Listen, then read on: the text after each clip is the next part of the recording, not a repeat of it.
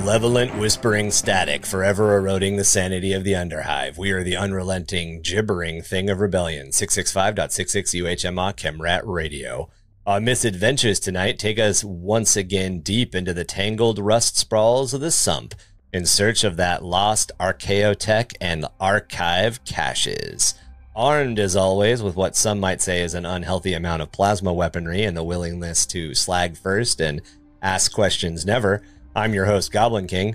My partner in crime is the infamous treasure hunter and rogue archaeo savant Chac, my guide to these twisting, frozen tunnels of lost history. Hey guys, I never have anything much to say.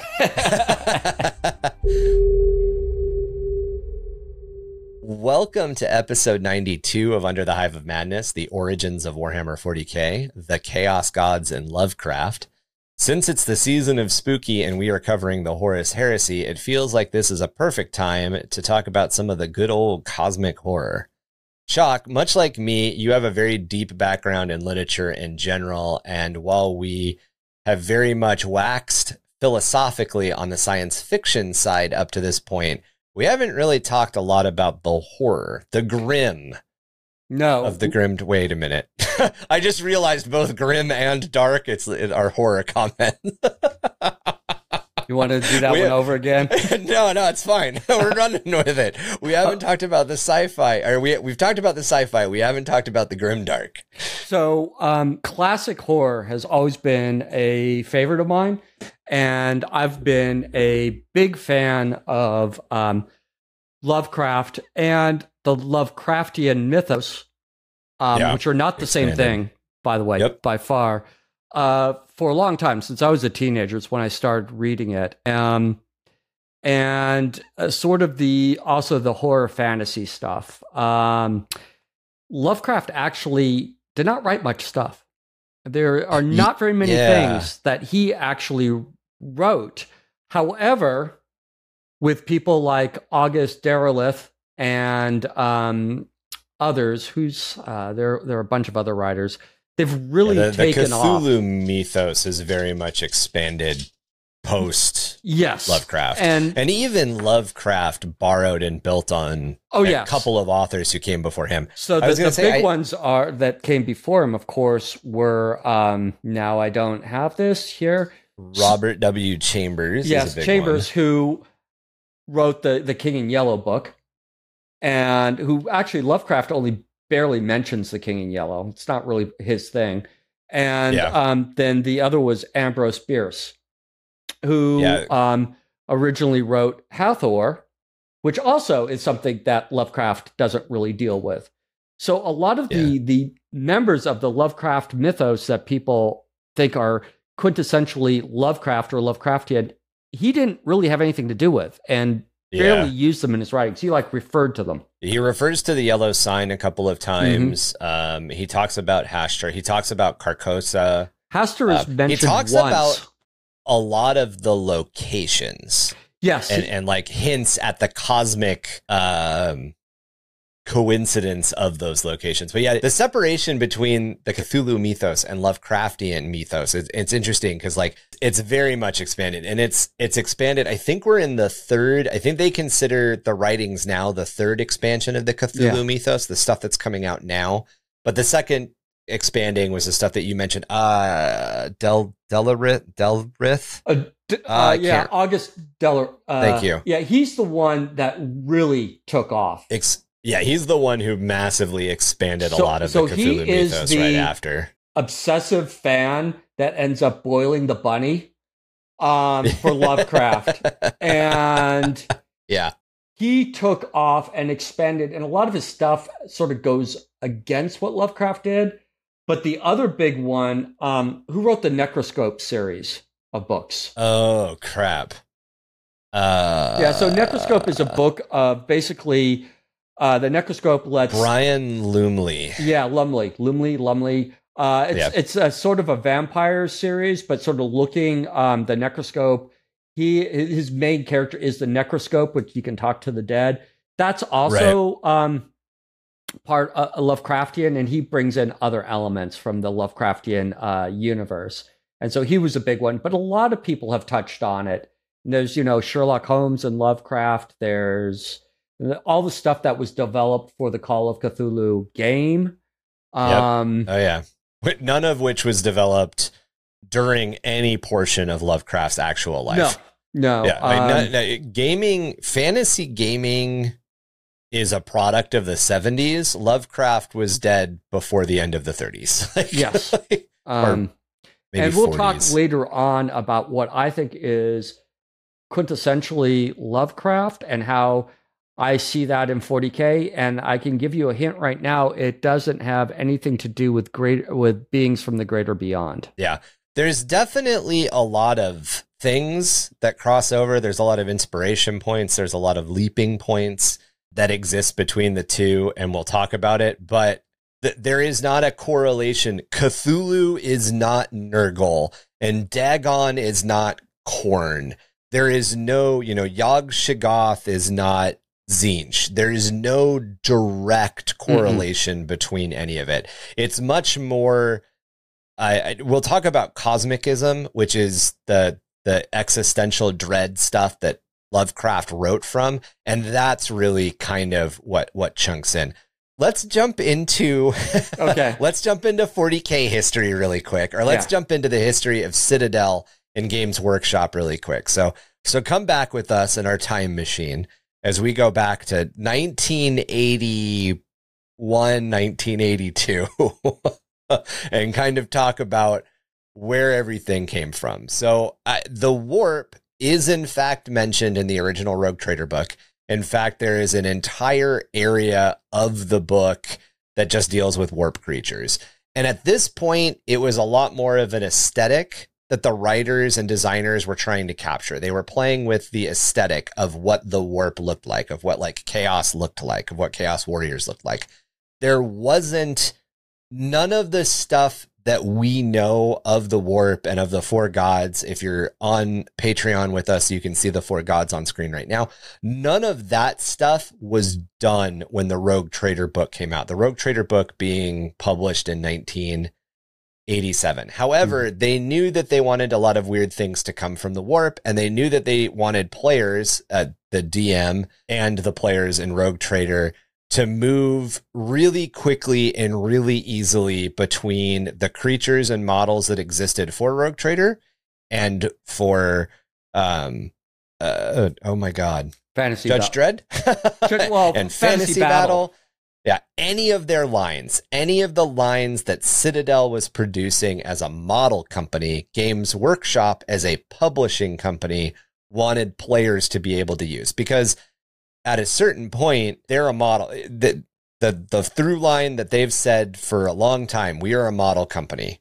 They're reaper miniatures at this point in history. Yeah. So the model ranges that we enjoyed today and at this point in warhammer's history they weren't being created specifically for what would become warhammer 40k the stuff that we know of is now none of that existed there weren't space marine chap there there, There were, were space marine chapters There weren't legions. but there were not legions and space marines were not genetically modified super soldiers they were just really really violent psychopathic people who came from very well, hard were planets they were they were modified. They did have the implants and all that. Uh, by the way, they they weren't they weren't explicitly men at this point. Matter of fact, they don't anybody use those. anybody pronouns. who came yeah anybody who came from a shitty death world could have in their late 20s or 30s Yeah.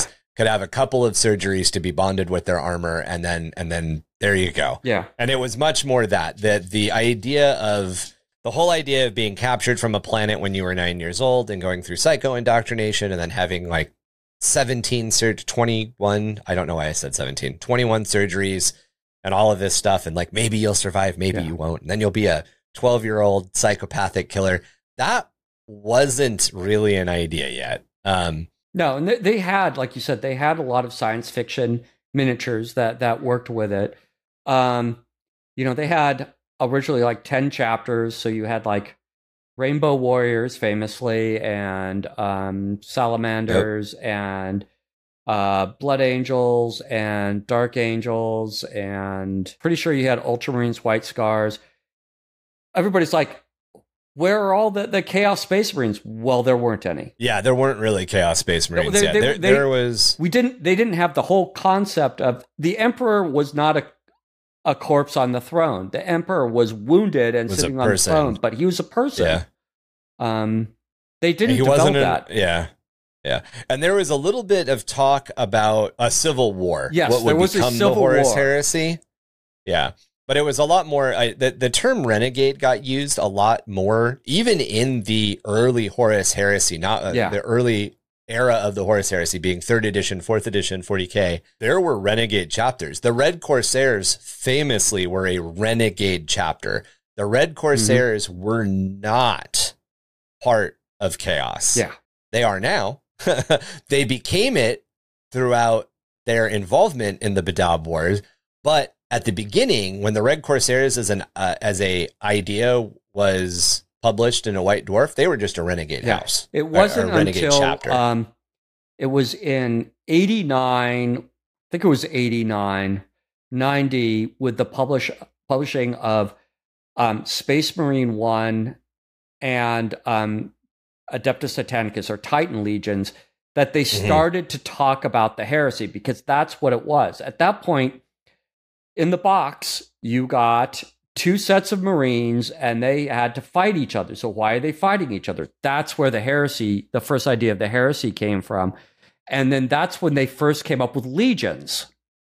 And that's when you had you had four legions that were traitors, and you had four legions that were um, look up the if you can find the Space Marine uh, one box. If you can't find it, I could dig it out. Um, but you had four legions and four legions because they had to fight each other, and so you had Dark Angels, Ultramarines, uh, Blood Angels, and I don't know, maybe I, I don't remember who the fourth one was. I'm gonna try to find the box. My box is not easily accessible. oh, there it is. Yeah. So if you got the back of the box, there. Let's see. If you go down towards, you can actually see some of the different chapters. There we go. Yeah, that, that's go, the yeah. back of the box.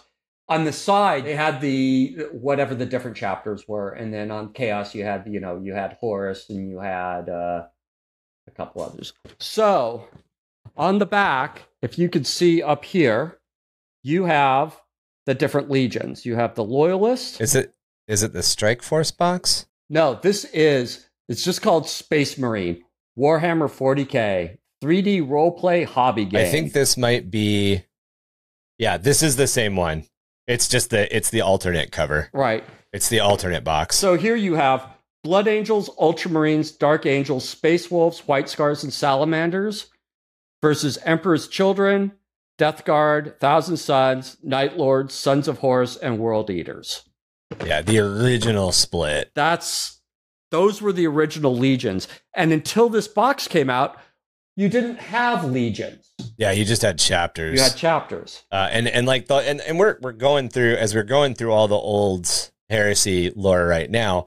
Like none of this that the whole idea that all of this came out of the original book and that like not to beat a dead horse, but the whole idea that G Dub keeps retconning, they didn't. They're not retconning. They didn't write it. Yeah. you can't retcon it if it didn't exist. Yeah, it really they just hadn't they just didn't have an idea you know they they started off so they had warhammer fantasy and warhammer fantasy had dedicated models and you know in in 1988 um they talked about the realms of chaos and this is the true birth of the concept of what led to the ruinous powers and we're going to talk a little bit about bryan ansell who is one of the designers and all of that here in a second but like the whole idea that the legions were different in Rogue Trader or in the first first edition book, first edition 40k app, that the book that came after Warhammer 40,000 Rogue Trader. The whole idea that like they are introducing legions or they're introducing chapters ideas and it's erasing some giant portion of it that it's not because that stuff just not in those books Yeah, no, it's just Like, not there- there. is nothing there. They had this idea at this point. You know, th- this all grew out of uh, Dungeons and Dragons. Uh, you know, and and and World War II miniature hobby wargaming. The the you know none of the games exist or none of the games are played anymore because there's newer stuff like Bolt Action and Konflikt 47 and stuff that exists. But all of this stuff, all of this like militaria board and, and not board, but tabletop gaming, none of this is new. But then mm-hmm. Gary Gygax released Dungeons and Dragons, and there became this whole idea that you could do all of this stuff in a fantasy setting. And then, like, what's science fiction other than fantasy, yeah. right? Like, really? but it becomes a thing, a really common thing in even modern um, wargaming in general, uh, historical wargaming, is that a lot of times you have humans versus humans because that's well all of the time you have humans mm-hmm. versus humans. And because humans versus humans painted different colors was a very comfortable space to be in it was a very easy way to expand the lines. So you you take the 10 chapters that you originally had you cut them in half you name them legions you set 5 against 5 and you can sell a box. Yeah. And then you have the true first edition, really, of Warhammer 40k. Yeah, and you know, so right, it it was, and, and the whole thing is like, well, why? You have to realize this is the epic box. That's why it looks different. Yeah. This is the epic release. Yeah, that that is. Um, I think that's. I think this is second edition, but um, the way things that you have to remember also that GW had a whole bunch of games going at the same time, and they were they were all interconnected and they were writing lore for all of them separately. And they were doing a lot of licensed stuff. Yeah. Like a lot of licensed stuff. and and because those licenses expired or because those licenses stopped producing money, but Citadel owned the rights to the models, that's how we got Lord of the Rings as a game that GW owns, Games Workshop now owns. Mm-hmm that's how we got Arbites, which are Judge Dredd yeah. in 40K as part of 40K. And the early Arbites models and the late um, uh, 2000 AD Judge Dredd models for the game, not for the comic, but for the game, look almost exactly yeah. the same because, again, Citadel's miniature sculptors are the guys who owned the rights to that model. You know, you change you change the eagle from one head to two heads and you have an Arbite. Like it's it's that simple. Yeah and, and they were writing lore you know when things like space hulk came out they had to write lore for that. And that's where you got some of the discontinued lore for on the uh, on the patreon podcast we were talking about my dark angels army that i'm starting and the lore for the deathwing started in the space hulk um, box. And at that point dark angels were native americans. And that story has now become apocryphal. Yeah well, and and and one of the other things that's the the way that they do stuff all the time is that like there were gene stealer orcs back in the day. The yeah. Genestealers could could hit everything, and the way that the lore sits today is that humans are just the easiest. Humans yeah. are the easiest to make into gene stealers, so the gene stealers prefer to target humans. It's not that they can't target everything and it's not that they haven't targeted everything, it's that humans are the easiest. So that's the most that exists. Yeah, and they say that Genesteal, uh, orc hybrids smell wrong. They aren't orky enough. To other orcs. So the yeah. orcs attack them. But yeah, they were. Uh, um, there were instructions. I've got a copy, not a physical copy, but I've got a copy of the old White Dwarf where they're telling you how to uh, make Genestealer orcs. Yeah, I've got. I've actually got the the PDF version yeah, of Genestealer yeah. Works. Um, and it's it's it's just uh, and th- and that's the thing. Like you know, they were purple, so shouldn't they have been like really sneaky? should have been real hard to see. um, but yeah, it's just it's interesting, and and I don't I there's still a flavor of Native American stuff with the Death. I almost said Death Watch. Deathwing. Deathwing. Um, and there's definitely hints of it in Dark Angels. Yeah. They're not. It, it's not as overblown as it once was. And eh, but who knows? Will that planet come back? Will they talk about that stuff they later? Used to have sure. names like Moon Bear and stuff like that. Yeah. And, and a lot of it came out of the fact that, like, let's be perfectly honest. In the 1980s, the internet didn't exist. In fact, well, it did. Yeah. In the 1980s, the world wasn't as connected as, as, as it is now. And when you talk to, when you read a lot and you hear a lot of the interviews with Rick Priestley and Bryan Ansell and a lot of the other uh, Steve Jackson, the Steve Jackson from Europe, not the Steve Jackson of Steve Jackson games in the United States, um, and Ian Livingstone. When you talk, when you read things that all of these guys who were involved with what became Warhammer 40K and Warhammer Fantasy Battle talk, a lot of the times they say, well, well, yeah, of course we did that because that was popular in popular culture in the 80s. And that was what we knew in London. Yeah. So the weird Native American standard was the, well, we don't really understand that, you know, that culture. That culture is so far removed from ours. But what's really popular? Cowboys versus Indian movies. Okay, let's play with yeah. that idea.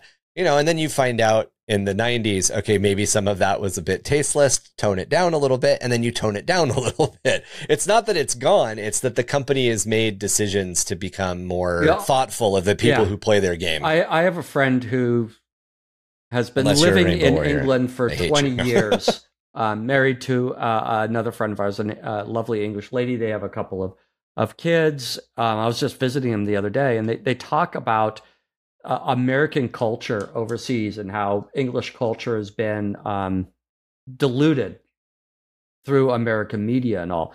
And the thing is, you do get American culture was really becoming widespread back then, but it was through a lens. I mean, still try to get a try to get a burrito in um, in London. It's not good. Any sort of Mexican food. I mean, you, I try to get a burrito not in Southern California.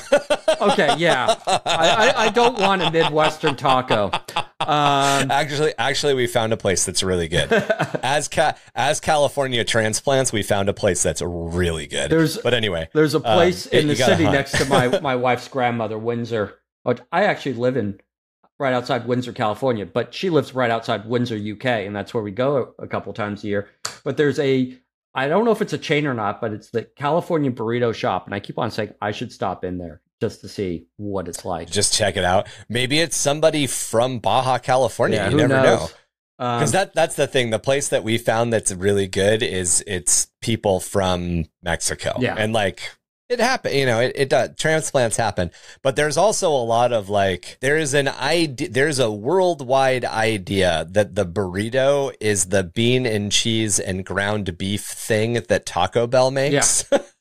so but you know getting back to 40k i mean this is this is also yeah. what we don't understand from the us is that we don't understand that orcs are football hooligans and right. and people don't even know what football hooligans are so they don't even get that reference um, they, and if you don't get that reference, watch Green Street Hooligans, the movie with Elijah Wood and Charlie, the dude from Charlie Hunnam, the dude that's from like uh, what was oh, Sons know. of Anarchy, made him really popular. But like it's it's orcs. Yeah. Like watch it. It's orcs. It's, it's just a bunch of dudes also, fighting all the time. and and it, it, was flavored through um, the punk scene in the right. early '80s. That's why you had the checks and, and the spikes and all. Um, you really see the different parts of the um, Imperium coming out from what Britain was going through politically at that time.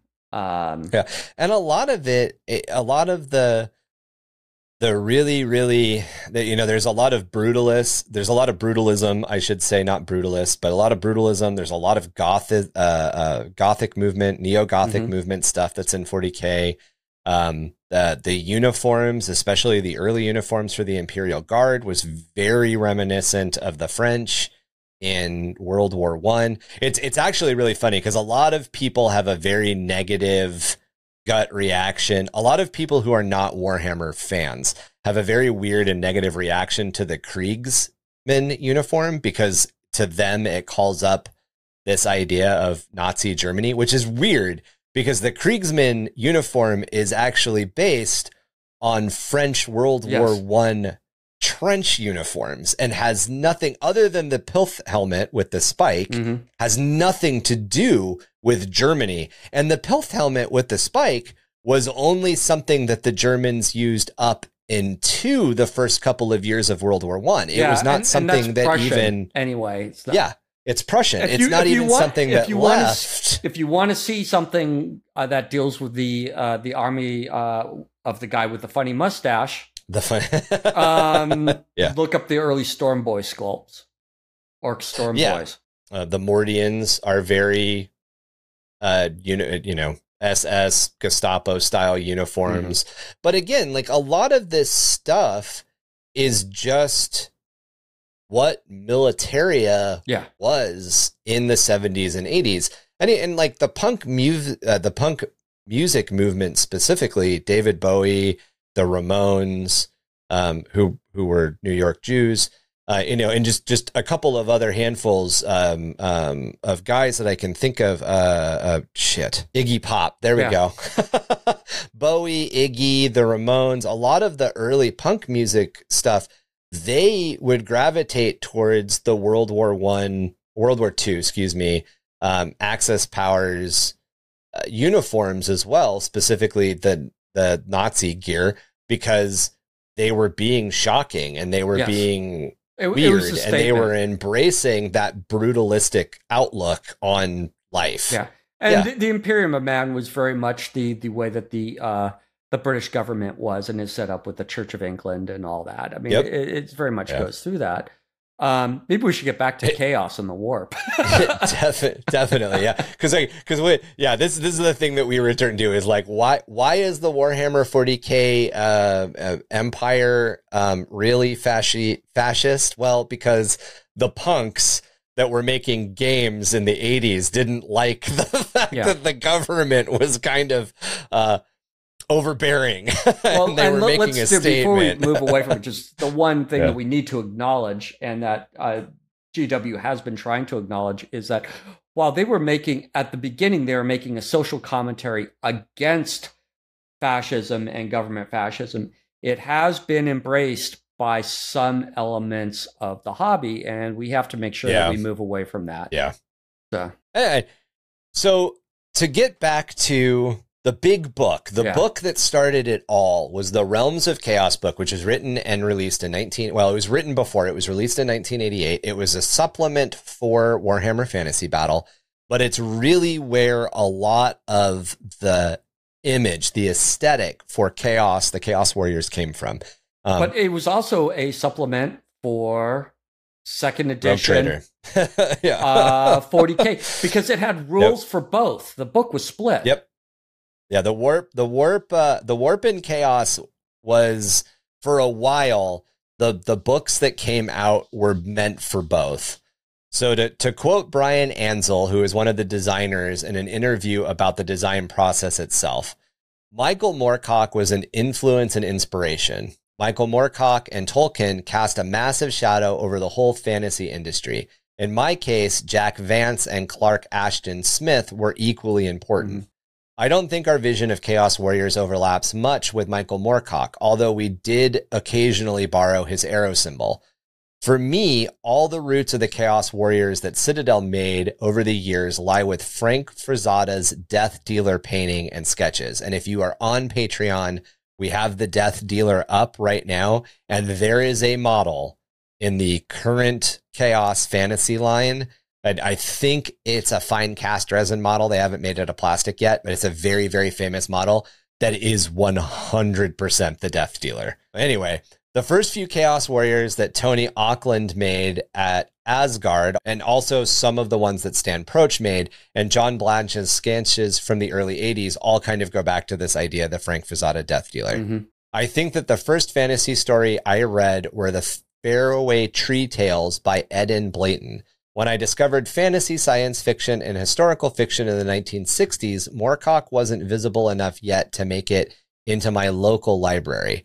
I was enthusiastic about Jack Vance, Clark Ashton Smith, Harry Harrison, Fritz Leiber, Keith Laumer, James Blish, Robert Sheckley, Brian Aldiss, Edgar Rice Burroughs, Kurt Vonnegut, Robert Heinlein, T.H. White, Cyril Judd, Fritz Leiber, Philip K. Dick, and others. Also, Russell Thorndike, Raphael Sabati, Hubert Cole, Alfred Duggan, Mary Renault, Henry Treece, Geoffrey Trease, and Leslie Charteris. So this is just like this is Brian talking about everything that inspired how he designed the models. So it's interesting. So I knew, I've read almost all of them except for when he goes into also. Yeah, yeah. The also ones I don't quite know. And like we've already talked about Robert Heidenlin. We've talked, we haven't done an episode on Kurt Vonnegut, but we've talked about Kurt Vonnegut. We've mentioned Edgar Rice Burroughs already. Uh, Philip K. Dick, man, there's some weirdness there that we'll probably need to talk to uh, about at some point. But this is all of the the miasma that was going around when they were writing the book Realms of Chaos, the first Realms of Chaos. There's, I think, there are three Realms of Chaos books in the original publications, and now you know you can still find them. Um, so he goes on to say, I didn't discover Moorcock until the Hawkwind books in the early 70s. Tandem was publishing James Branch Cabell and getting him to me via W.H. Smith at the round about the same time that Moorcock appeared on the scene. So I still associated them with each other. I don't think that Cabell has had any influence on my fantasy gaming, but I'm quite obsessed with him and recommend Figures of Earth, The Silver Stallion, and Jurgen to anybody who might enjoy um, poetic Edwardian prose and sly wit. So I definitely see where James Branch Cabell came in to some of his stuff, just just continuing down the trend.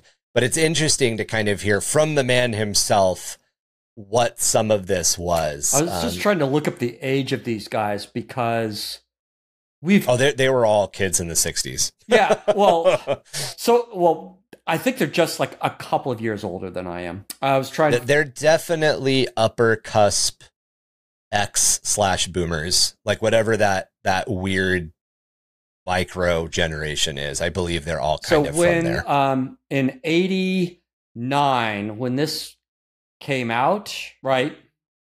88, 89. Uh, 88. 88. I just graduated college. Right, right. I graduate. Well, I would have graduated college in 88 if I didn't take me five years to get through. So I graduated in 89. so I was 22.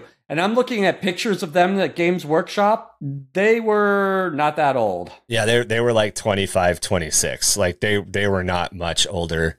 Um, I was eight, if it makes you feel better. I was getting into all of this yeah, stuff. Make, I was getting into the art tremendously side of it. better. Uh, does it make your knees hurt a little bit? no, but when I go on my when I when I go on my on my six mile trail run tomorrow, I'll, I'll think about you because I know that you they're, you aren't doing that right now. uh, uh, well, my my um since COVID, uh, weird weird aside, since COVID, my lungs haven't really like gotten all the way back to where I want it, them. It took be. me it took me a couple of months but I finally got. I know people that are suffering from long COVID. Yeah, you know, I have to say so that the, the Frazetta stuff that you put up um, uh, is stirring old feelings, but you aren't putting up the ones with the bikini clad or the bare breasted women. That was I probably I'm, shouldn't I'm say that. Specifically, bringing up the Frank Frazetta stuff that uh, kind of inspired the look of the Chaos and Chaos Marauders. not not quite the um the cheesecake stuff that definitely fits a little bit more into Conan the Barbarian's realm. So while the book Realms of Chaos does outline the four entities that would become the Chaos Gods, this is still the very early stages of the of their development and it was mostly a drive towards the look. So a lot of it had more to do with how the models looked and a lot less to what the world building side would be. It's also probably important to point out that at this time, the Chaos line was very, very popular and mm-hmm. people bought them for all sorts of other things, including D&D games and all of the other like one shots and splats that Games Workshop was publishing. This is the late 80s where Games Workshop and Citadel were sister companies with Games Workshop publishing books and Citadel making miniatures. Citadel at this point was a lot more like Reaper, if you guys are familiar with Reaper miniatures today. The miniatures were targeted at the Warhammer and Dungeons and Dragons fandom, but they were made to fit anything in this fantasy or science fiction genre. And that's kind of how Reaper is now. Reaper is very targeted at filling the niche of people need D&D miniatures. People need fantasy gaming miniatures. Reaper has their own, I believe, free rules or or they did. I don't know if they do anymore, but at one point they did have their own free rule book and there was at one point Reaper books you could buy. But Reaper is a miniatures company. Citadel is a miniatures company. Games Workshop which is now which now owns both of them. There is now one company. there has been synergy. Um, at this point, they're a publishing company. So Games Workshop is writing, is republishing Dungeons and Dragons. They're writing their own one shots. They're publishing uh, 2000 AD. They're publishing a couple of other uh, games, but by and large, Games Workshop does books and Citadel does mm-hmm. miniatures when this book is being written. Yeah. Well, another uh, further quote of Bryan Ansell on this entire process kind of goes into where the names for the gods came from, which I thought was pretty interesting. I actually knew a lot of it, but I think it's interesting to hear it from him. So Nergal is an actual god. Nergal is a Babylonian god, and it's it's N E R G A L. Nergal. Nergal, not Nurgle, is a Babylonian god whose dates back to prehistoric times. He was still around to be worshipped by the Assyrians. They changed the spelling because I thought Nurgle was more amusing. Also, it could be the sound of a death rattle or air being expelled from a rotting, putrescent carcass. Nergal was a god of death, disease, and pestilence, also a god of war and ruler of the underworld. Sometimes also his wife would be depicted this way. As he had been around for a very long time, his attributes have changed back and forth over the years. I'm sure he's extremely pleased that we still are thinking of him. Perhaps with all the attention, we might eventually conjure up a physical manifestation. An old Babylonian god would be uh, creepy. So he goes on to say Khorne was derived from Conan's Crom, who is an actual Celtic god who can also be spelled Crom or Cram. Slaanesh was meant to be a sibilant, erotic, breathy, whispered, or murmured sound. The models didn't quite turn out as erotically charged as I had hoped. Yeah, no, Tzeentch was back in the day. Yeah, none of them were that good. Back in the day, yeah. Uh, there what there, he got his time. He got his answer in the '90s yeah. for a short amount of time.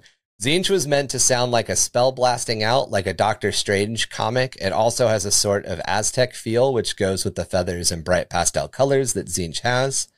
We didn't plan any other powers during my time other than perhaps the gods of law and uh, Malal, who obviously is gone, doesn't exist currently. And eventually, Ansell was actually involved in the moves to consolidate Games Workshop and Citadel into one company, which was then based in Nottingham, and it's pretty close to what we know today. Although today, a lot of that original crew has either left or retired with that move, the idea of Warhammer Fantasy and Warhammer 40K as standalone games became much closer to reality. And with that came a lot of structure and world building. And that's kind of our aim today as we get into um, HP Lovecraft. So to continue with some of these old guys quotes, we'll go to you some got quotes a lot from of Rick old guys Priestley. quotes in here. I do, I do. It's kind of to really set up the fact that like we're coming from a place, guys. This is a thing. Rick, Priestley says When we developed Warhammer in the early days, Richard and I incorporated a lot of science fiction elements into it. The world as we wrote it was created by a spacefaring race called the Slann, and they'd terraformed and bioengineered it into a present state. Coincidentally, it conforms to an archetype which looks a bit like our own world. So it begs the question Is Earth another planet that had been created by the Slann? We were inspired by things like Philip Jose Farmer's World of Tiers, which is a series of books about artificial creation. Uh, uh is it's a good. Uh, it's a artificially created worlds. It's a good series. Thank you. Or at least I remember yeah. it being good. I don't know if I would still say it's good if I reread it today, but Philip Jose Farmer uh, was a great writer. And I used to yes. love those books. Um, there's also a lot of the kind of things in the Cthulhu mythos as well, the great old ones and the galaxy spanning races going back to E. E. Doc Smith. You've got these two civilizations that go out and seed the entire galaxy. Warhammer World is essentially conceived as a science fiction world, which had gone the fantasy route. Mm-hmm. Um, he continues in the same interview to say, One of the briefs that I had to respect was that I had to make up rules for all the science fiction models as we made them. For example, we had a Judge Dredd license and people had Judge Dredd miniatures, so they had to be able to use them in the game. They also had a BBC license, so we had Daleks and Cybermen we also had Call of Cthulhu license, so we had all of these Call of Cthulhu monsters, and we had the D&D license, so I had to include all the D&D monsters. I ended up with a list as long as my arm. If you look through the original Rogue Trader book, you'll see all of those things are in it. Judges are there as Arbites, Daleks are there as exterminators, displacer beasts are there as something I can't even remember. And uh, you can you can go into the warp creatures and see all this stuff. I don't remember the eliminators. I'm going to have to go, I'm going to have to pull up my copy and take a look at that. Oh, the the it's the Dalek exterminators. Um, I can't remember what they kind of became further on, but they're they're in it, it, yeah, go back and look. It's it's pretty fun. But as we all know, and Chac and I have already talked about earlier in the episode, the conflict that is at the core of Warhammer and Warhammer 40k eventually settled into a balance of the forces of the Emperor, an immortal corpse, and the forces of chaos. And this is about the time where the idea of him being dead and stuck on a throne and dying was introduced. As Chac mentioned earlier, you know, Rogue Trader, he's a guy who's wounded. First edition, he's essentially quasi dead and on a throne. Like it was a very, you know, you're you're looking at 88 to 90 maybe. Yeah. Like it it was that fast. It it happened that quickly. It happened in the next revision, essentially. And it met a need. You know, uh, historical wargaming had been my brown guys versus your blue guys, and people that were playing 40K wanted my brown Space Marines versus your blue Space Marines. So Games Workshop, now the merged company, was like, well, how do we meet that need? I was just looking, I just pulled up my copy of Rogue Trader. You're look, looking through it. I have mine right here. Look at that. Look at this. Yeah, I understand we can get a, a printed copy of it. I know. I, I went through all of this hard trouble to get somebody I knew in England to buy it for me and send it to me, uh, which they did. Go, which go I'm to Warhammer very World helpful. and picking yeah. it up for you. Yeah. O- only for them to like eight months later be like, "Hey, we're gonna sell it." US, but it's only limited, so there's a chance. Yeah. It's so Nottingham is too far north. I don't usually get up there when I'm in England. Yeah, yeah. I did you drag should, my wife into a Warhammer point. store uh, and her friend, and my wife was trying to explain to our friend 40k what what this is by not actually knowing what it is. I, I'm always kind of tickled by the like, what do our wives and our girlfriends think these things are? You show them a picture and then you have them kind of explain it from like the little bit of like excess knowledge that they've gotten from sitting in the same room with us crazy people. Yeah. It's always amusing. It's, it's always very amusing. So Priestley goes on to further explain originally the Chaos Warriors and demons and gods were created by Bryan Ansell. We already read some quotes by him. He wrote a supplement for Warhammer First Edition called Realms of Chaos, and it was inspired by Michael Moorcock books where you have gods of law and the gods of chaos. Bryan replicated the idea of chaos as this mutating thing in creating his four gods, Khorne, Nurgle, Tzeentch, and Slaanesh. I was always a bit worried about the fact that it was so close to Michael Moorcock, so I merged in the idea of the chaos gods with the idea of primal chaos, from a kind of medieval Renaissance background, more specifically as depicted in Milton's Paradise Lost. It describes primal gods as lying between heaven and hell, and earth is basically hanging within chaos. Lucifer is cast into hell and falls through chaos, and that just brings out all of this really interesting story stuff. Yeah. That's how we get the mix of how early chaos developed. The art style of Frank Frazetta with the fictional cues from Moorcock and Robert E. Howard, a dose of Lovecraftian cosmic horror, and a helping of Milton's Paradise Lost. And I want to say, Chac, we've talked about this before, but if you are kind of wondering where the story beats of the Horus Heresy came from, it is sci fi Paradise Lost. Yeah. No, it, it, it is. Yeah. so close. Yeah. But, uh, but today, we're here to talk about Lovecraft. And we, we set up where a lot of these ideas came from and now we're ready to talk more directly about Lovecraft. So let's give you some context into who Howard Phillips Lovecraft was. He was an American writer of weird science fiction, fantasy, and horror. He is best known for his creation of the Cthulhu mythos. He was born in Providence, Rhode Island, and he spent most of his early life, or actually most of his life in entirety, in New England. However, his father was institutionalized in 1893 and he was able to live a upper class lifestyle really being an inheritor of his family's wealth until it dissipated after the death of his grandfather. And it's a little hazy. Was a lot of it spent on the health of his father and on the health of his grandfather and that's why it went away or you know grandfather dies all the kids fight over it. Lovecraft is too young to really benefit from any of that. But he then went to living with his mother and they were very poor. And then his mother was institutionalized in 1919. it's around this time that he began to write essays for the United Amateur Press Association. And he kind of went back and forth writing for pulp magazines and being more involved with pulp fiction. He became active later in speculative fiction community and was published in several pulp magazines. He moved to New York, marrying Sonia Greene in 1924, and later became the center of a wider group of authors known as the Lovecraft Circle. They introduced him into Weird Tales, which became his most prominent publisher. Lovecraft's time in New York took a toll on him mentally and financially, and he eventually returned to Providence in 1926 and produced some of his most popular works, including The Call of Cthulhu, At the Mountains of Madness, The Shadow over Innsmouth, and The Shadow Out of Time.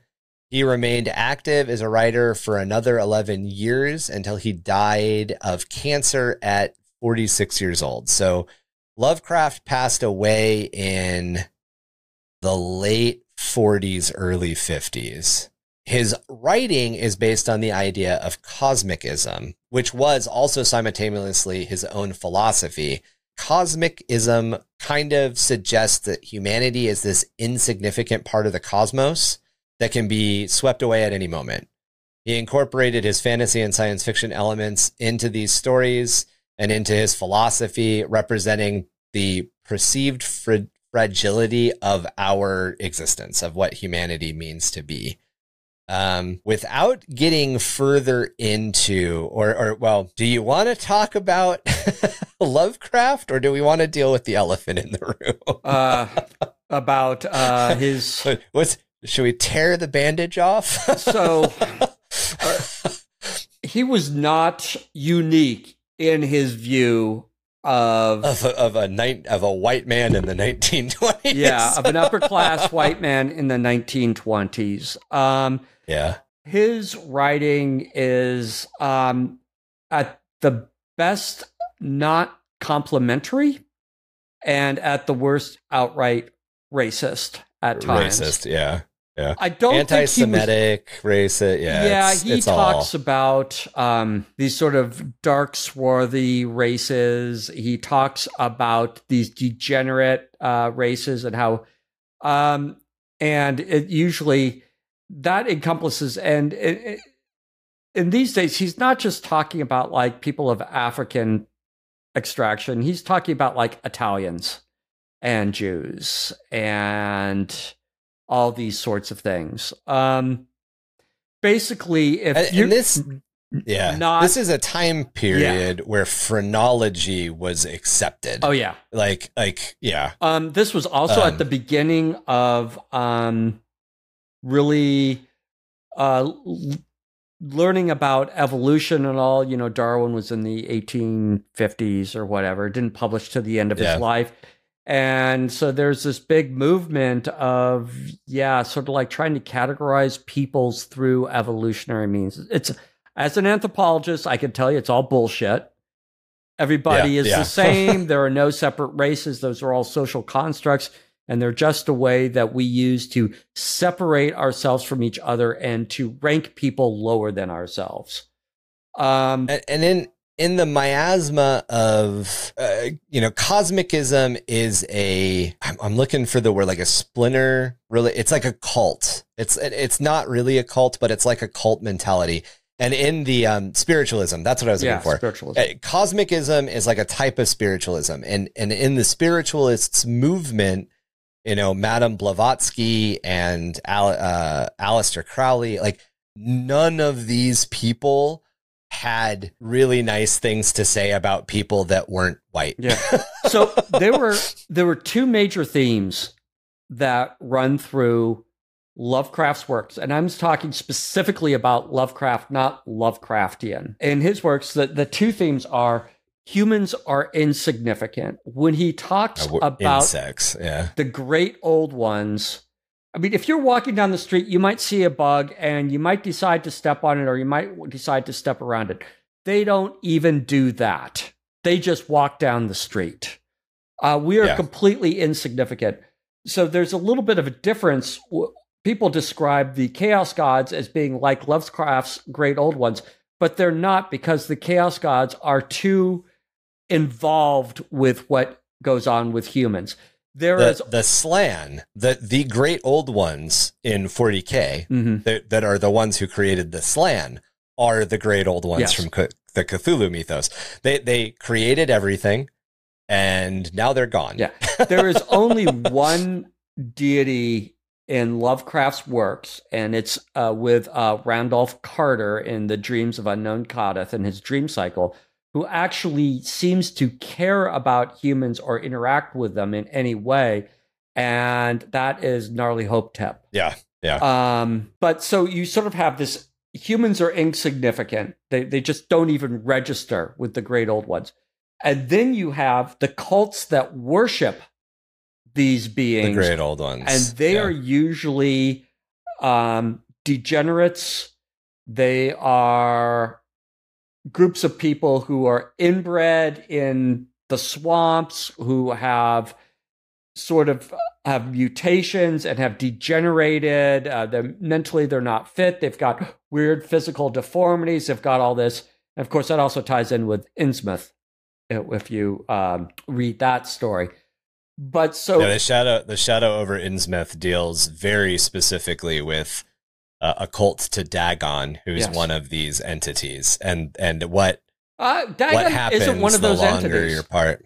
Dagon is a lesser. uh, he's not. We don't even know what Dagon is. Um, there's some I have the full BC. or I'm pulling it up. Keep going. So you have Mother Dagon, who is uh, you. You have the the mother and the father.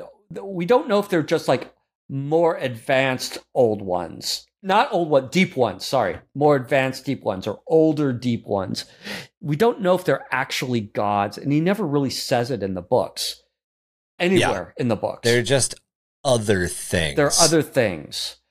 See, that's the whole thing. Lovecraft doesn't actually explain a lot of this. He just puts it because out that's there. and that's kind of the point. That's the point Yes. of cosmicism is that we don't understand it. So the the the Lovecraft bestiary, if you will, is split, and this is the expanded. Uh, And a lot mythos. of the lore that goes into this was not written by Lovecraft. This has been written it was written later. later. yeah. That's why I Because, said like- there's a difference between Lovecraft and Lovecraftian. and a lot of times what Lovecraft did, epic before Games Workshop existed, Games Workshop move. Lovecraft was a master at the one, the hanging one liner. And, and it's through extrapolation of the hanging one liner that everything else kind of exists. So the outer gods are um are Azathoth, Yog Sothoth, all of like the kind of crazy big ones that he talks about. The great old ones, which are like below the outer gods, that's where Cthulhu falls, that's where Dagon Right. falls. And then there are servitor la- there are lesser servitor races, greater servitor races, greater independent races, and lesser independent races. And this gets into like uh, everything else. Um, the Mi-Go is a lesser independent race. The I think they're just called the old ones. They're just what are they in the mountains to Madness? In the mountains of Madness, they're just They're- called they're- the old ones, right? Uh, they're the old ones or the because there's a difference the between the old ones and the elder ones. I think they're just called the old The elder, ones. the elder ones. They're the elder ones. yeah. So the elder things, the elder things, Things, the yeah. elder things that they come across in the Mountains of Madness are a lesser servitor race. So they're a race of they're like they're like men before men existed. Essentially, they- they- basically, they, are aliens. Yeah, they're aliens, yeah. and so are the They're Mi-Go, um, and so are a bunch of those. They aren't necessarily hooked directly into the mythos. They they they're just star spanning aliens who have landed They're on f- Earth. Yeah, or yeah, or or things that got ripped out and are now attacking us. The color out of space Yeah. and the, all of this stuff kind of gets into. And there- there's a really great. I've got it pulled up right now. If you're part of our Patreon, you can see it. There's kind of a great bestiary that goes across like what everything is, And there's how a timeline there also with Yeah. when they're on Earth. To get back to something you were saying, because I have a question for you. And I actually think we kind of talked in our production side meeting, we kind of talked about how we were going to argue over a couple of things. And I actually think we're a lot more aligned than, than you realized. But in your estimation, a lot of the influences that came from Lovecraft or the Lovecraftian mythos, the Cthulhu mythos, is the fact that there are these old ancient things that humans find and decide to worship, not that these old ancient things give a shit about Yes. man. They don't Yeah. actually interact with even in 40k they the the chaos gods don't they only care about the wars in the uh in the materium as to how that interacts the bigger war in the immaterium. They- Yeah. They don't what, really how does it benefit them? care what goes on here. But so a lot of the stuff that I see that has the greatest link to 40K is the cults and the mutants and all that are worshiping other things. So and usually those other things are some bastardization of the actual Right. ancient god. So I think that Lovecraft really ties into like I think there are a lot of Lovecraft um, images and associations within the uh, the Inquisitor series, the expanded Inquisitor series. And you've got the King in Yellow up there, which is not Lovecraft, Uh, but it is earlier, Lovecraftian because it, it, it's yeah, he it's part of the expanded mythos. yes, it was written. The King in Yellow is a play that when people read it, they go crazy. And the book, The King in Yellow, has four acts in it. Um, The first act, basically, a guy reads it and he thinks he is the emperor of a alternate America in the 1920s.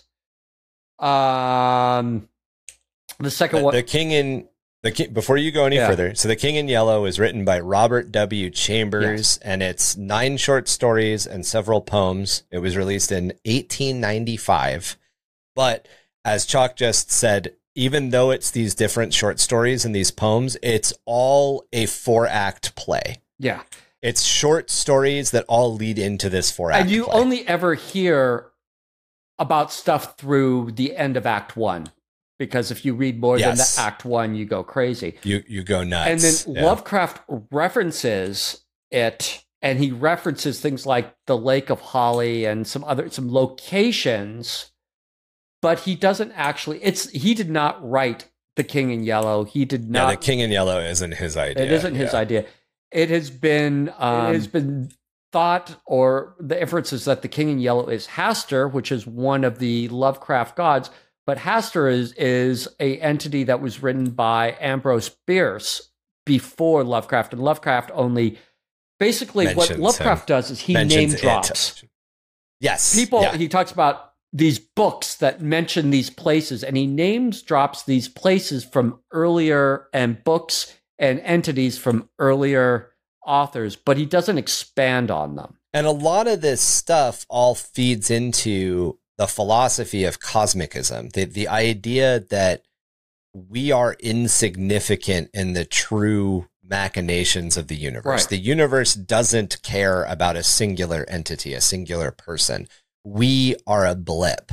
It's like an extreme version of nihilism. yeah um, and all of these, you know, I, the King in Yellow, uh, E. E. Cummings had written some stuff too that had even come out um, around. Uh, not E. E. Cummings. I, I can't remember. I don't. E. E. Cummings is the name that I'm associating with, but I'm pretty sure E. E. Cummings was was uh, in the 1900s. But there was another 1800s author that also kind of circled around this stuff.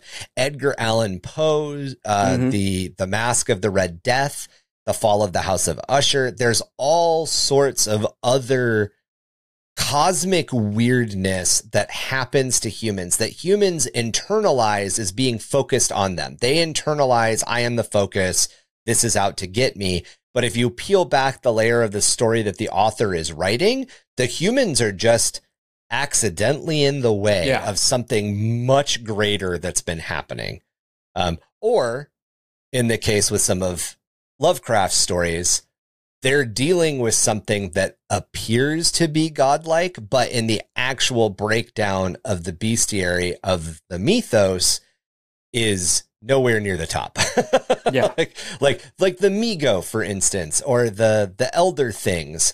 They're just weird aliens. yeah they're just weird Xenos. They're not they're not gods. They're and like why did the elder things pull apart the crew in the mountains to madness? The elder things pull apart the crew in the mountains to madness because the crew autopsies one of their dead. And then they're like, well, we don't know what these things are either, so we're gonna autopsy yeah. one of them. Or not not autopsy. What's it called when it's done when you're alive? There's a name. Vivisection, yeah. to uh, vivisect uh, a couple of the dudes. Yeah, and these are so most of what um, Lovecraft wrote were quite short stories. He did write a couple of what we consider to be novellas. Novellas. Yeah. At the Mountains of Madness was probably a, a novella. Uh, Call of Cthulhu is someplace in there, but it's not long. We're talking about like 80 pages.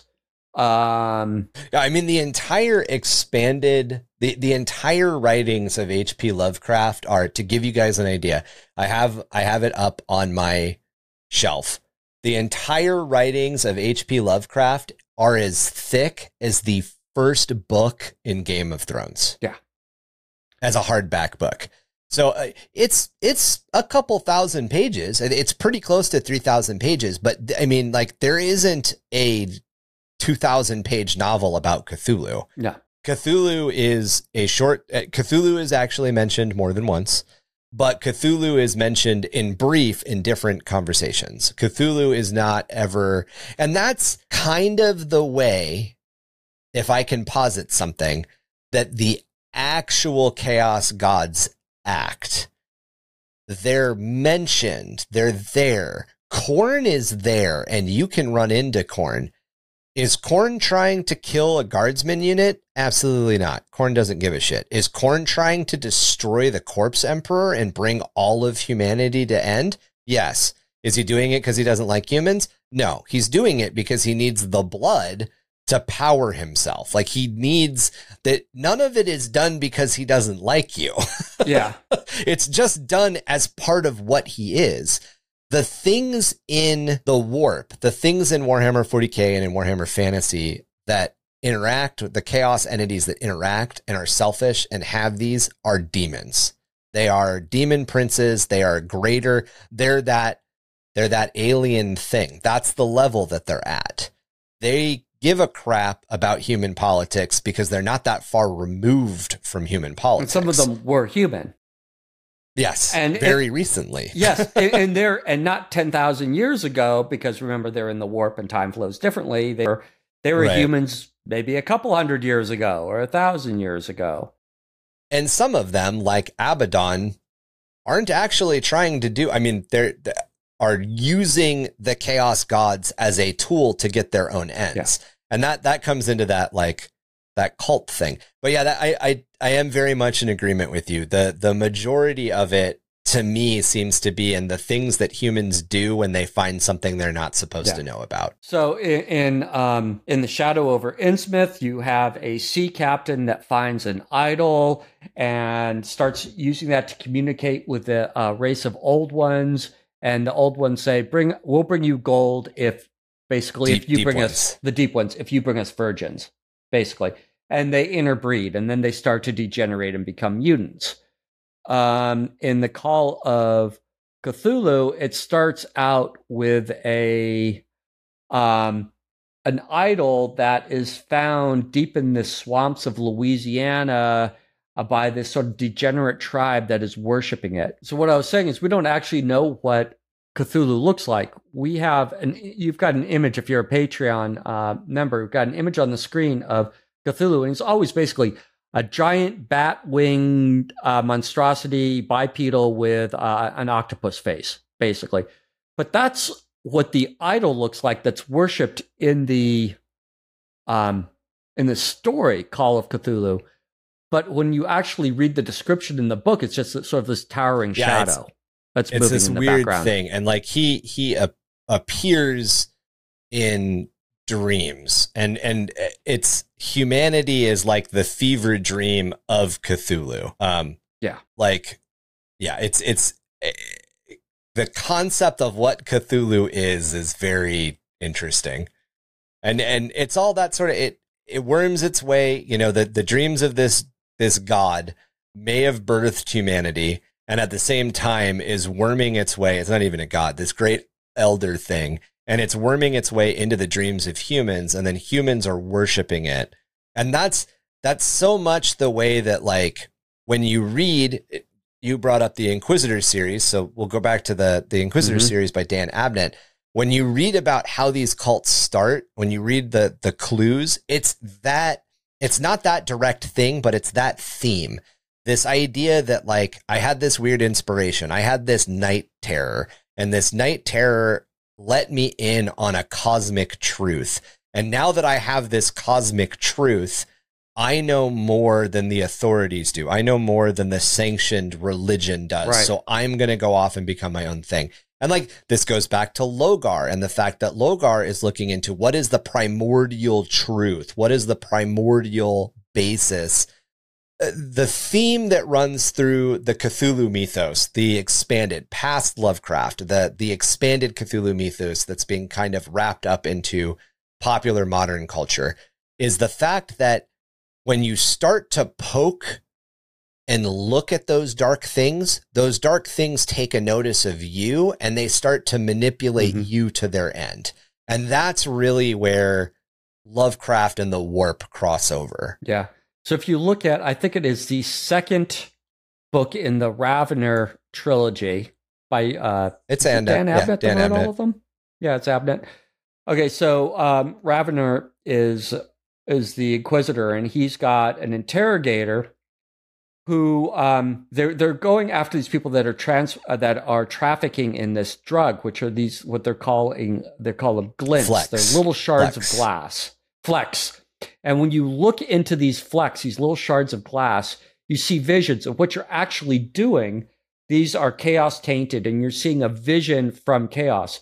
And the interrogator gets hooked on these.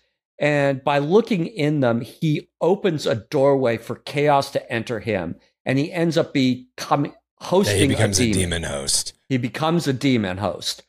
Um, and it's um, it's so insidious too because the flecks are only in circulation because a set of planets got pulled into the warp and they were exposed. So so the flecks are glass on demon worlds that are in the warp that are really close to the sector that the story takes place in that were basically like like think of like a nuclear explosion happens and all the glass gets blasted out. But because it all gets blasted out, it becomes tainted.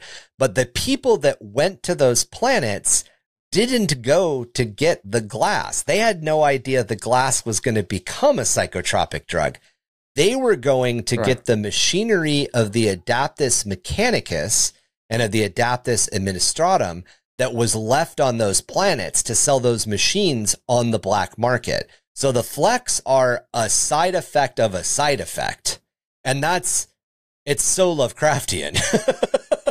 because the, yeah. the bad thing that starts the whole story or starts the whole process is usually actually pretty bad. But like the thing that makes the dude go nuts and become a demon is like the tertiary side effect. yeah. And actually, I think the um, overall, I think the the expanded Inquisitor. It's now yep. nine books. Well, it's eight. It's nine eight. is coming out nine soon. Books. Nine's coming out.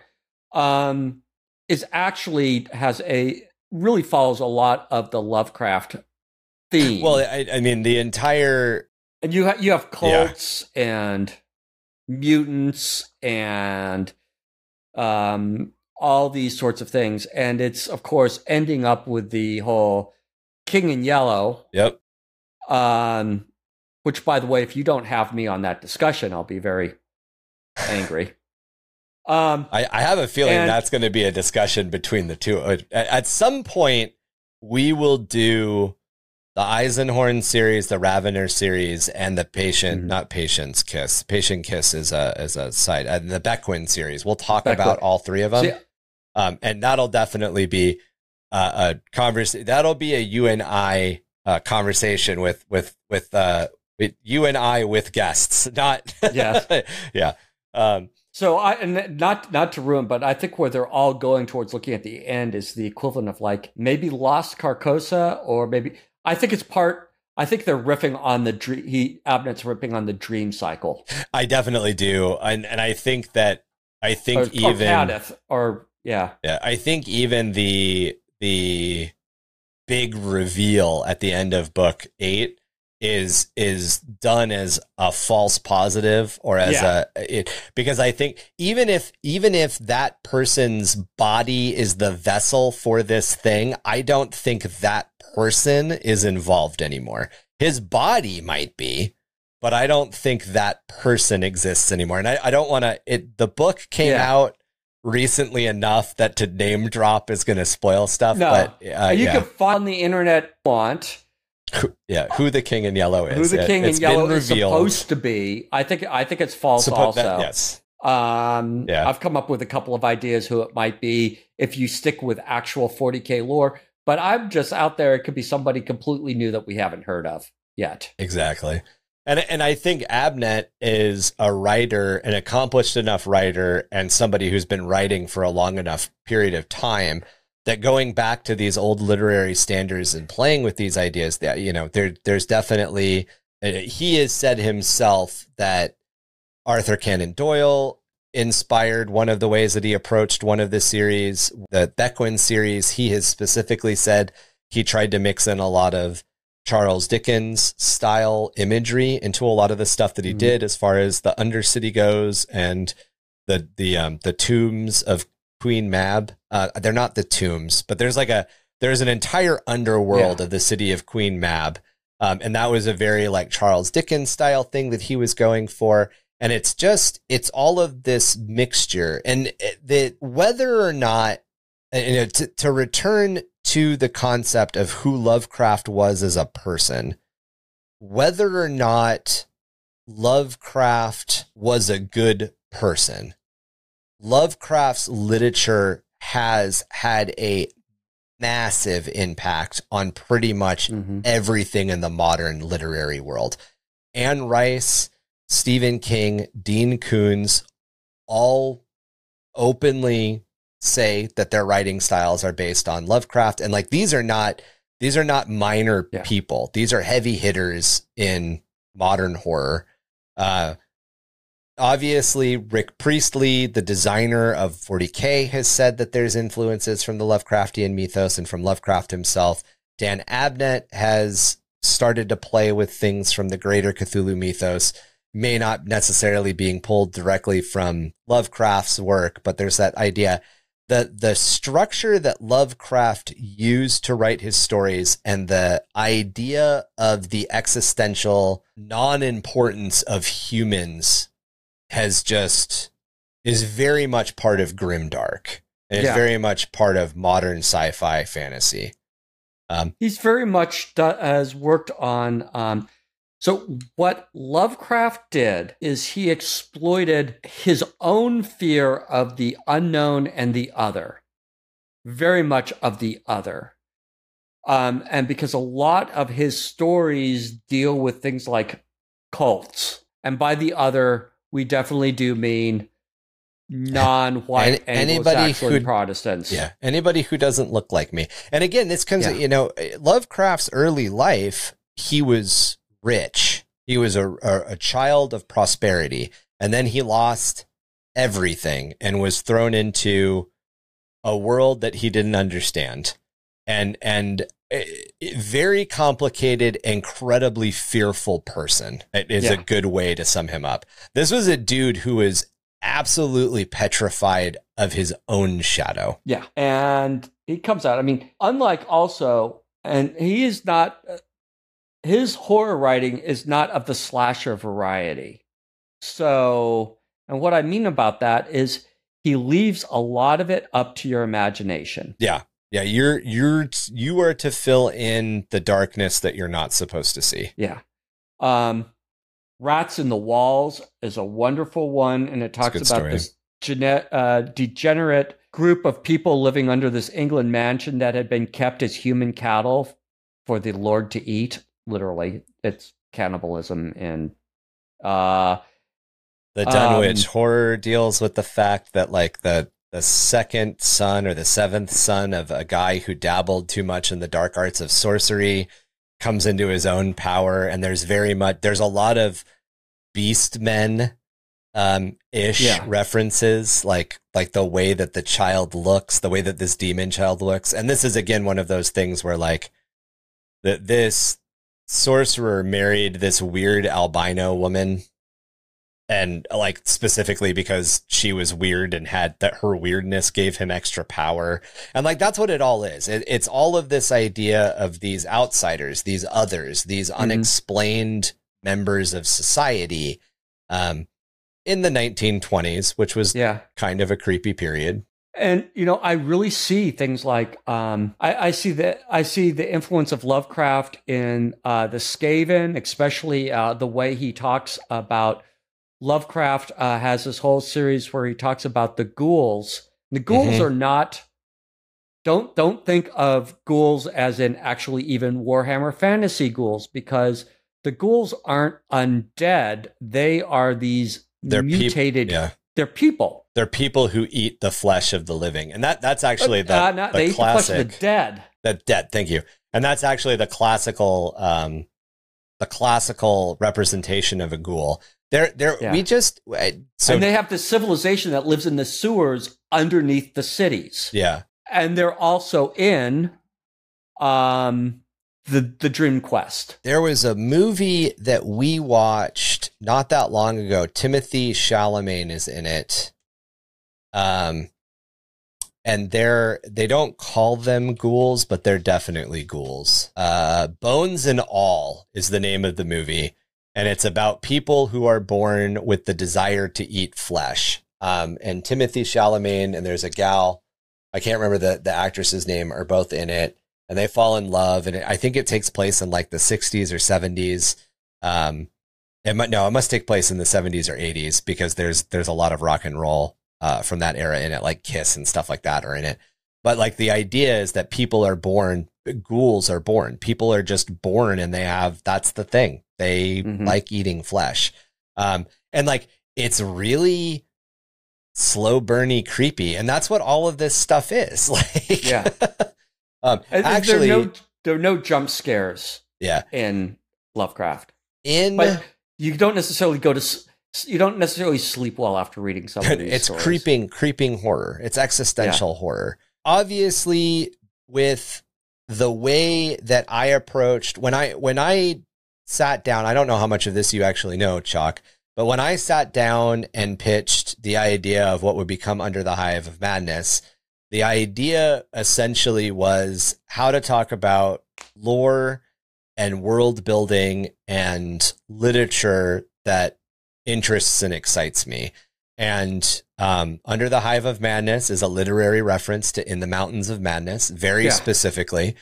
But a lot of the stuff that we've done in our world building also comes out of the expanded Cthulhu mythos. And uh, I wanted to before we wrap up here, before we get final thoughts here, I wanted to read an excerpt from Casilda's song, which is in Act One, Scene Two of the play The King in Yellow from the book that we had mentioned by Robert W. Chambers. And and again, lots of Cthulhu like feels, but this was written by an author that inspired Cthulhu, uh, that uh, not inspired Cthulhu, that inspired Lovecraft. That's the way to say that, right? yeah.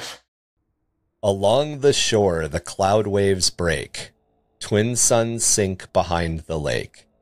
The shadows lengthen in Carcosa. Strange is the night where black stars rise and strange moons circle through the skies, but stranger still is lost Carcosa. Songs that Hyades shall sing were the flaps, the tatters of king. Must die unheard in dim Carcosa. Songs of my soul, my voice is dead. Die thou unsung, as tears unshed, shall dry and die in lost Carcosa.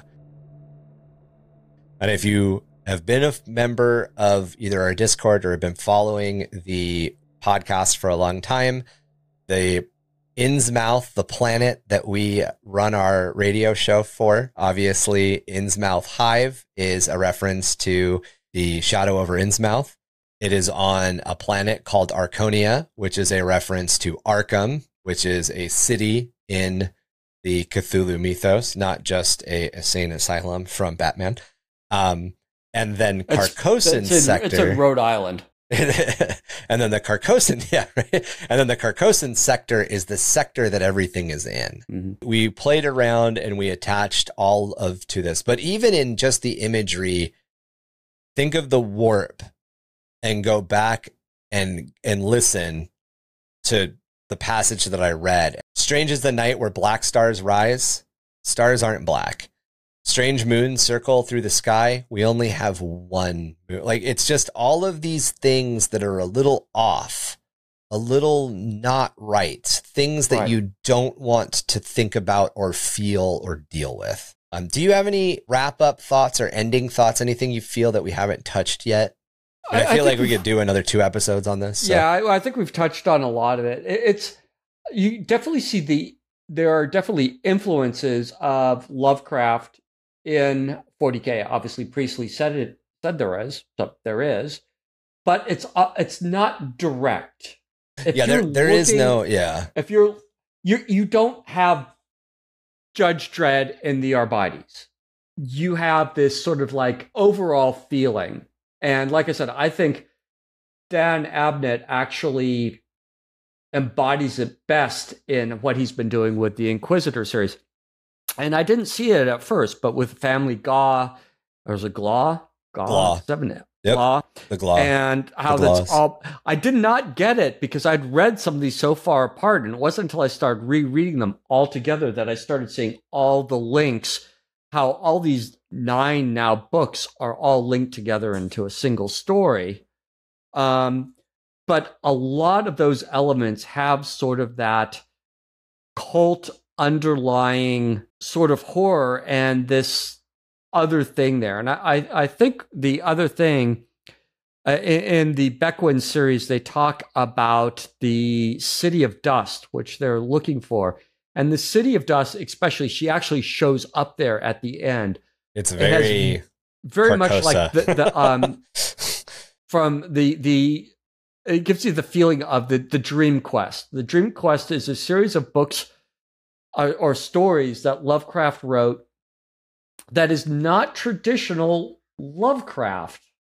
It is you you go to sleep and you go to the dreamlands and the dreamlands are strange in the way that dreams are but they're also strange in the ways that the warp is um, and it's what what is the place that you go to? It's not Carcosa. It's no, it's it's the Dreamlands, but there are different destinations within the Dreamlands. Like you can yeah. go to Ulthar. Ulthar is the place where they tried to kill all the cats.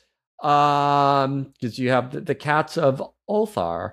You have all these different cities, and if you read the the sort of uh, it has a hero in it that's Randolph Carter. And Randolph Carter is also he's the one that deals with the ghouls in Pickman's model and a bunch of these other things. This is and Randolph Carter is actually H.P. Lovecraft. Yeah. Yeah, he writes himself into it. He writes himself, and this is this reoccurring hero, but is also completely incapable of doing everything because he's so scared type yeah. of thing. Um, and I think what we're going to see is I really see the the city of dust um, as going to be part of this whole uh, dream cycle. I think yeah. I think that's where you're pulling in Lovecraft. But there are no there's, there's no, no great Cthulhu. There's yeah. nothing like that in the Dream Quest. It's it has quite a different feeling. Has much more of a fantasy feeling than a horror feeling. There is no direct correlation between the great old ones of Lovecraft's writings of the mythos and the the chaos gods if you if you want an almost direct one to one comparison, a lot of the elder things in the Warhammer, not the Warhammer, the Warcraft world by Blizzard are very very reminiscent of a lot of the Cthulhu mythos beings. Like there's there's an entity that's essentially Yog Shoggoth. There's an entity that is essentially Cthulhu. There's an entity that is essentially uh, Neo Rathalop. There are these direct correlations between those two. And when you come to the Warhammer 40k universe, it's a little bit more that the like the idea of Yog Shoggoth, what Yog Shoggoth is, and what the um, Shoggoths that came from Yog Shagathar is just the way that demon entities work in the warp. They have no shape.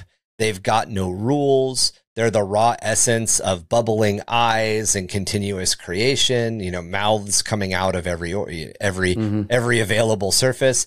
Those ideas, that raw otherness of like material creation comes across yeah. but there is no direct analog if there if there was a if anything in lovecraft that sort of has a direct like hooks to the chaos gods i would have to say that's nyarlathotep or i don't know how you say anything yeah, but, Nyar- um, very very Tzeentchian in a lot of ways yes but. and that's the only one of the chaos gods or the greater beings that actually interacts directly with humans and it does it during the dream quest yeah um it's also been called like in the expanded universe the the expanded universe uh sort of like the the dark pharaoh and stuff like that which also gives the idea of the king in yellow although the king in yellow has been seen to be has been sort of been shown to be uh Hastur which is a whole nother thing so what we're ending up with when we talk about a lot of concepts like this is like like where do the ideas come from?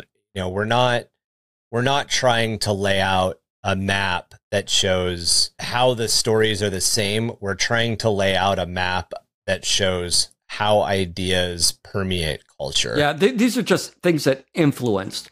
There's not 40k is not Lovecraftian, but it draws from it. Yeah, it's like 10% Lovecraftian. You would never say that Warhammer 40K exists in the Cthulhu mythos. No. Um, I, I don't think the planet would have got, I don't think the planet gets to 40K in the Cthulhu mythos.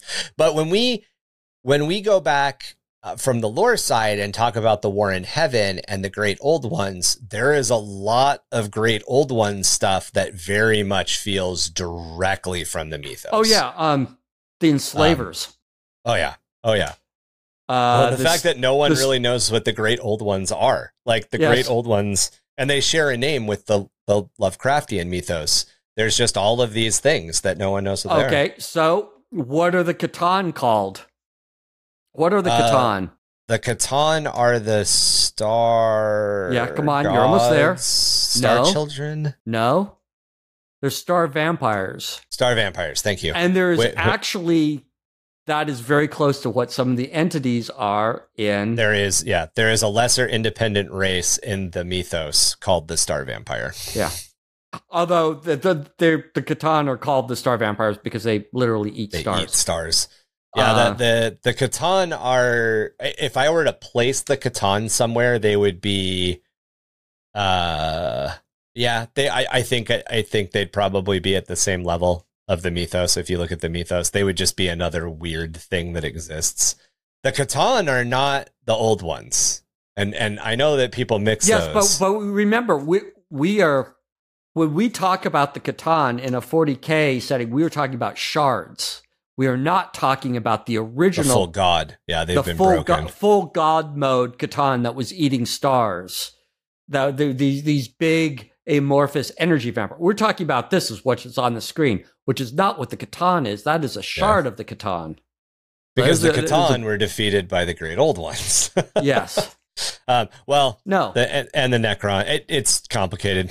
yeah, they were the the C'tan enslaved the Necrontyr, but at the same time were broken. Yeah, yeah basically, it, it, it's they, they yeah, it's a whole thing. They they were tricked the same way that the the C'tan tricked the Necrontyr into offering up their souls for these artificial bodies, they were also tricked by the Necrontyr to take on physical form, so they diminished themselves and they yeah. basically became shards.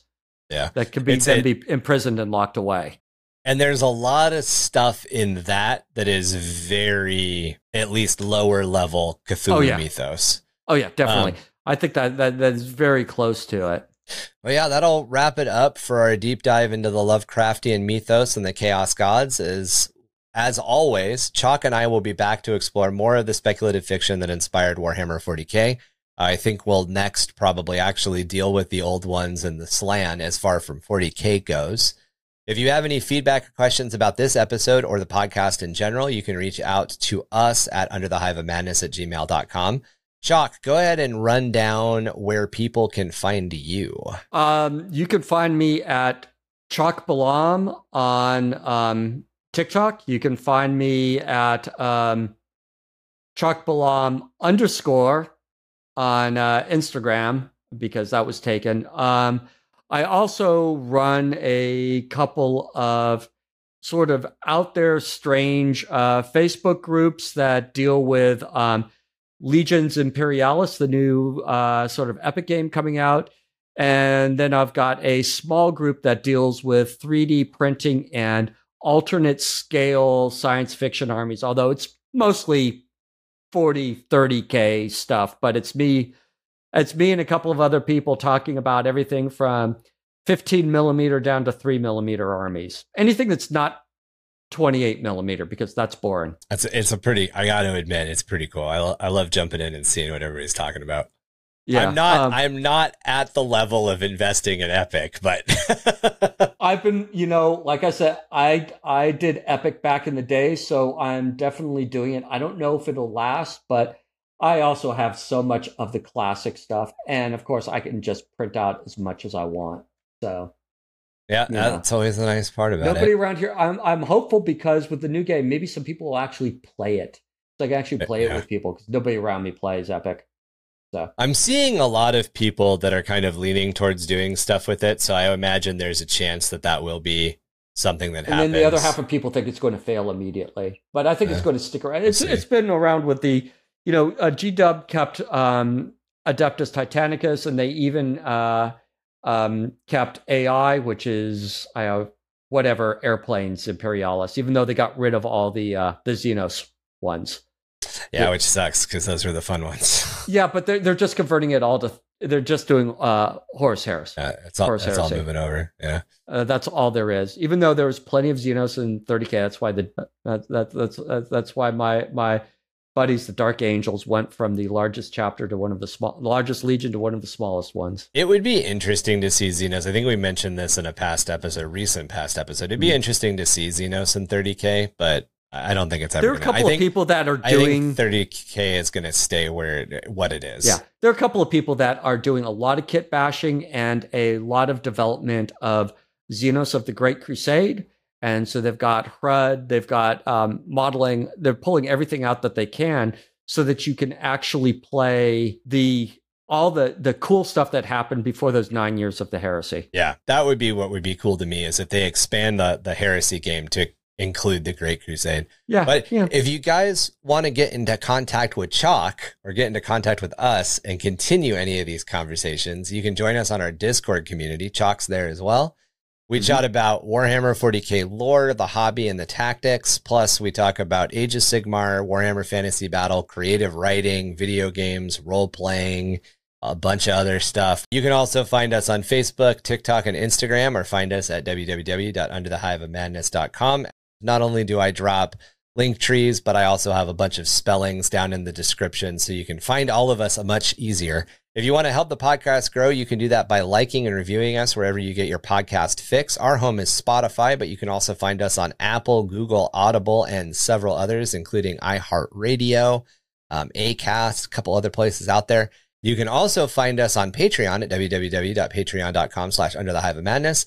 All Patreon members get access to a video podcast so you can see our beautiful faces while hearing all of the blunders that happen. I don't edit that as much.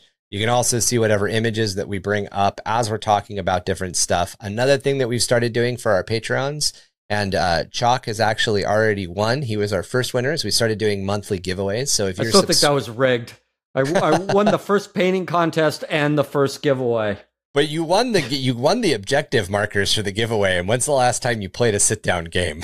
like a year uh, ago? I played one game in the last couple of months. Okay, okay, okay. My my my goal for uh 2024 is to play another game of 40k. There you go. Take those objective markers with you. So uh, we do we do giveaways. It's usually some of our own branded merch. Uh, the easiest way, the way to get into it right off the bat today is join and sub at either the six dollar or nine dollar level. we're new to doing giveaways. We're new to figuring it all out. Like, do we give everybody who's at six dollars two chances? Do we give everybody who's at nine dollars three chances? Like, we have to figure all that stuff out. So if you want to get involved immediately, that's the best way to do it. All of our Patreon levels also get access to our quarterly painting contest, which Chac just mentioned. We set a theme. We give you guys like a month or two to paint the model, and then we do a vote. The community does a vote. The hosts us, we do a vote, and then somebody wins a trophy. Chac, you've got one. Yep. I'm surprised you haven't gone for a second one yet. We've we've won. Somebody's won a second Red Squig trophy. I, you know, somebody has two of them. So much better. There weren't as many people involved, and now you got people that actually paint really good. And oh I'm just an God, okay got, painter.